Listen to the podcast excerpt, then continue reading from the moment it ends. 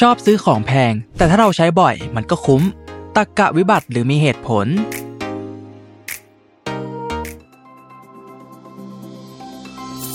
Mission Invest Your Money Your Future เตรียมรับปรับแผน เรื่องการเงินการลงทุนเพื่อวันนี้และอนาคต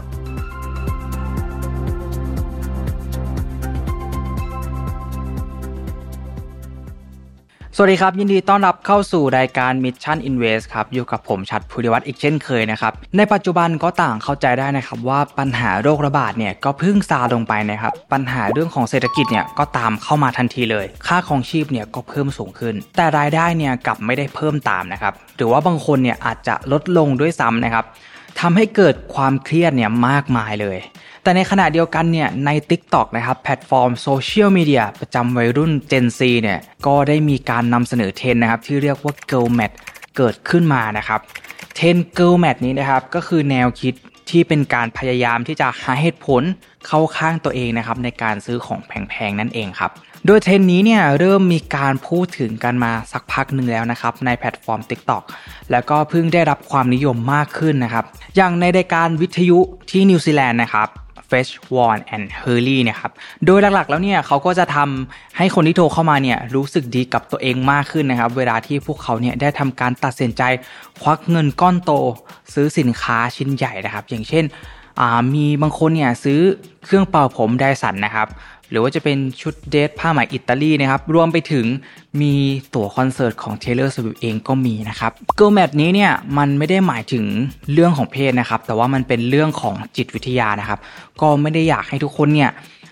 ไปยึดติดหรือว่าไปผูกติดนะครับ ว่ามันจะต้องเป็นเฉพาะผู้หญิงเท่านั้นนะครับ ไม่ว่าเพศไหนเนี่ยก็มีอาการนี้เกิดขึ้นได้นะครับ อย่างไรก็ตามนะครับ ถือว่าแนวคิดแบบนี้เนี่ยก็เริ่มกลับมาอีกครั้งนะครับ ผมคิดว่าสิ่งนี้เนี่ยเราสามารถเรียกได้ว่ามันเป็นหนึ่งในอ่าฟอร์เรซี่นะครับหรือว่าเป็นตรกกะวิบัติของการใช้เงินเลยก็ว่าได้นะครับ ซึ่งโดยปกติแล้วเนี่ยคนเราเนี่ยก็มักจะมีนิสัยทางการเงินที่ใช้จ่ายตามอารมณ์ กันเป็นส่วนใหญ่อยู่แล้วนะครับ แล้วถ้ายิ่งเราเนี่ยพยายามหาเหตุผลมาเข้าข้างตัวเองเพิ่มไปอีกเนี่ยปัญหาทางการเงินที่จะตามมาเนี่ยอาจจะทำร้ายคุณในอนาคต เอาได้นั่นเองนะครับ และที่เทรนด์นี้เนี่ยเกิดขึ้นมานะครับ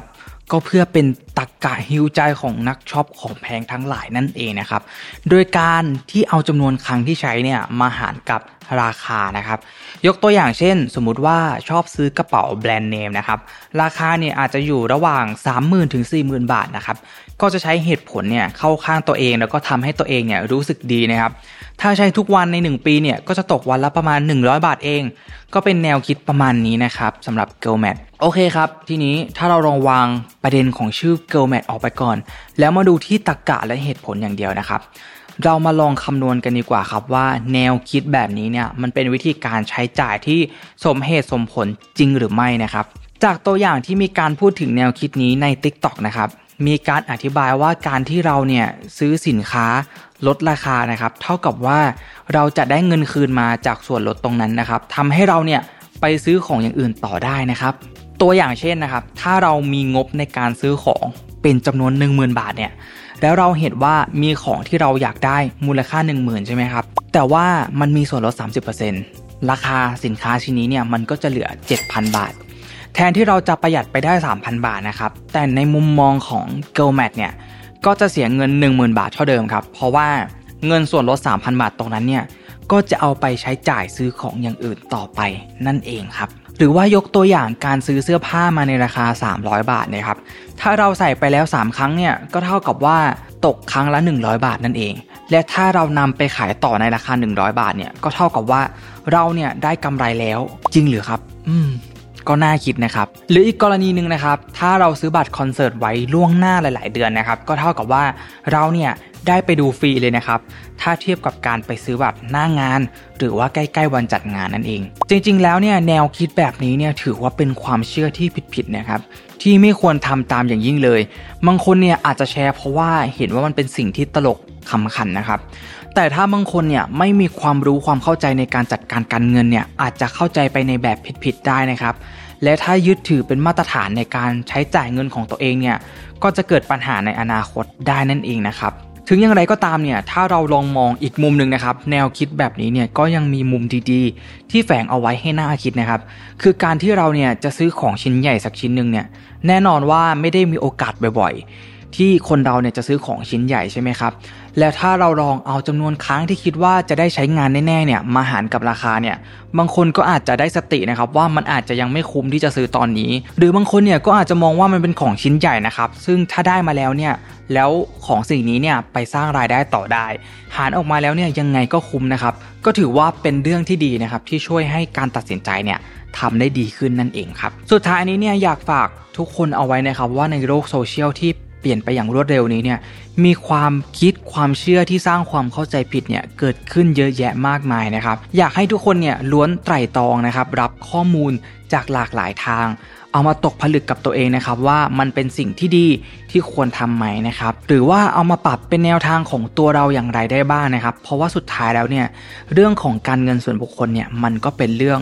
ของส่วนตัวของแต่ละคนนั่นเอง มันไม่มีทางเหมือนกันได้ร้อยเปอร์เซ็นต์นะครับ เพราะฉะนั้นเนี่ย การพยายามหาเหตุผลเข้าข้างตัวเอง ให้ใช้เงินอย่างเปล่าประโยชน์เนี่ย เป็นสิ่งที่ไม่ควรทำอย่างยิ่งเลยนะครับ เพราะสุดท้ายแล้วเนี่ยความทุกข์ระทมเนี่ยจะกลับมาหาคุณในอนาคตอย่างแน่นอนนะครับ ถ้ายังไม่แก้ไขนิสัยทางการเงินนี้นะครับ อย่างไรก็ตามนะครับตรรกกะและเหตุผลที่เรากำลังพูดถึงอยู่นี้เนี่ยก็เป็นเพียงเหตุผลทางด้านการเงินเท่านั้นนะครับ แต่ถ้าเรานำเหตุผลทางใจเนี่ยมาเกี่ยวข้องแล้วนะครับ ผมว่าถ้าเราเนี่ยซื้อของหรือว่าใช้เงินตามกำลังทรัพย์ของเรา โดยไม่ไปเบียดเบียนใครเนี่ยมันก็พอแล้วครับ ถ้ามันสร้างความสุขให้กับเราได้นะครับ โดยไม่เบียดเบียนใครเนี่ย แค่นั้นเนี่ยก็ถือว่าคุ้มค่าแล้วครับ เป็นยังไงกันบ้างครับ ใครมีประสบการณ์เกลแมทก็คอมเมนต์มาแชร์กันได้นะครับ หรือถ้าแฟนๆ Mission To The Moon เนี่ยมีวิธีเอาชนะอารมณ์ในการใช้เงินยังไงเนี่ย คอมเมนต์มาบอกกันหน่อยนะครับ แล้วก็ขอย้ำอีกครั้งหนึ่งนะครับว่า Girl Math เนี่ย เป็นเพียงแค่ชื่อเทรนด์นะครับที่เกี่ยวข้องกับการคิดวิเคราะห์ทางจิตวิทยานะครับ ไม่ได้เกี่ยวกับเรื่องเพศแต่อย่างใดนะครับ ทางเราเนี่ยไม่ได้มีเจตนาที่จะเหมารวมหรือว่าร้ายใครนะครับ ก่อนจากกันไปถ้าใครชอบคลิปนี้เนี่ยกดไลค์กดแชร์กดติดตามให้ด้วยนะครับ แล้วเจอกันใหม่ในคลิปหน้าสำหรับวันนี้ สวัสดีครับ Mission Invest Your Money Your Future เตรียมรับปรับแผน เรื่องการเงินการลงทุนเพื่อวันนี้และอนาคต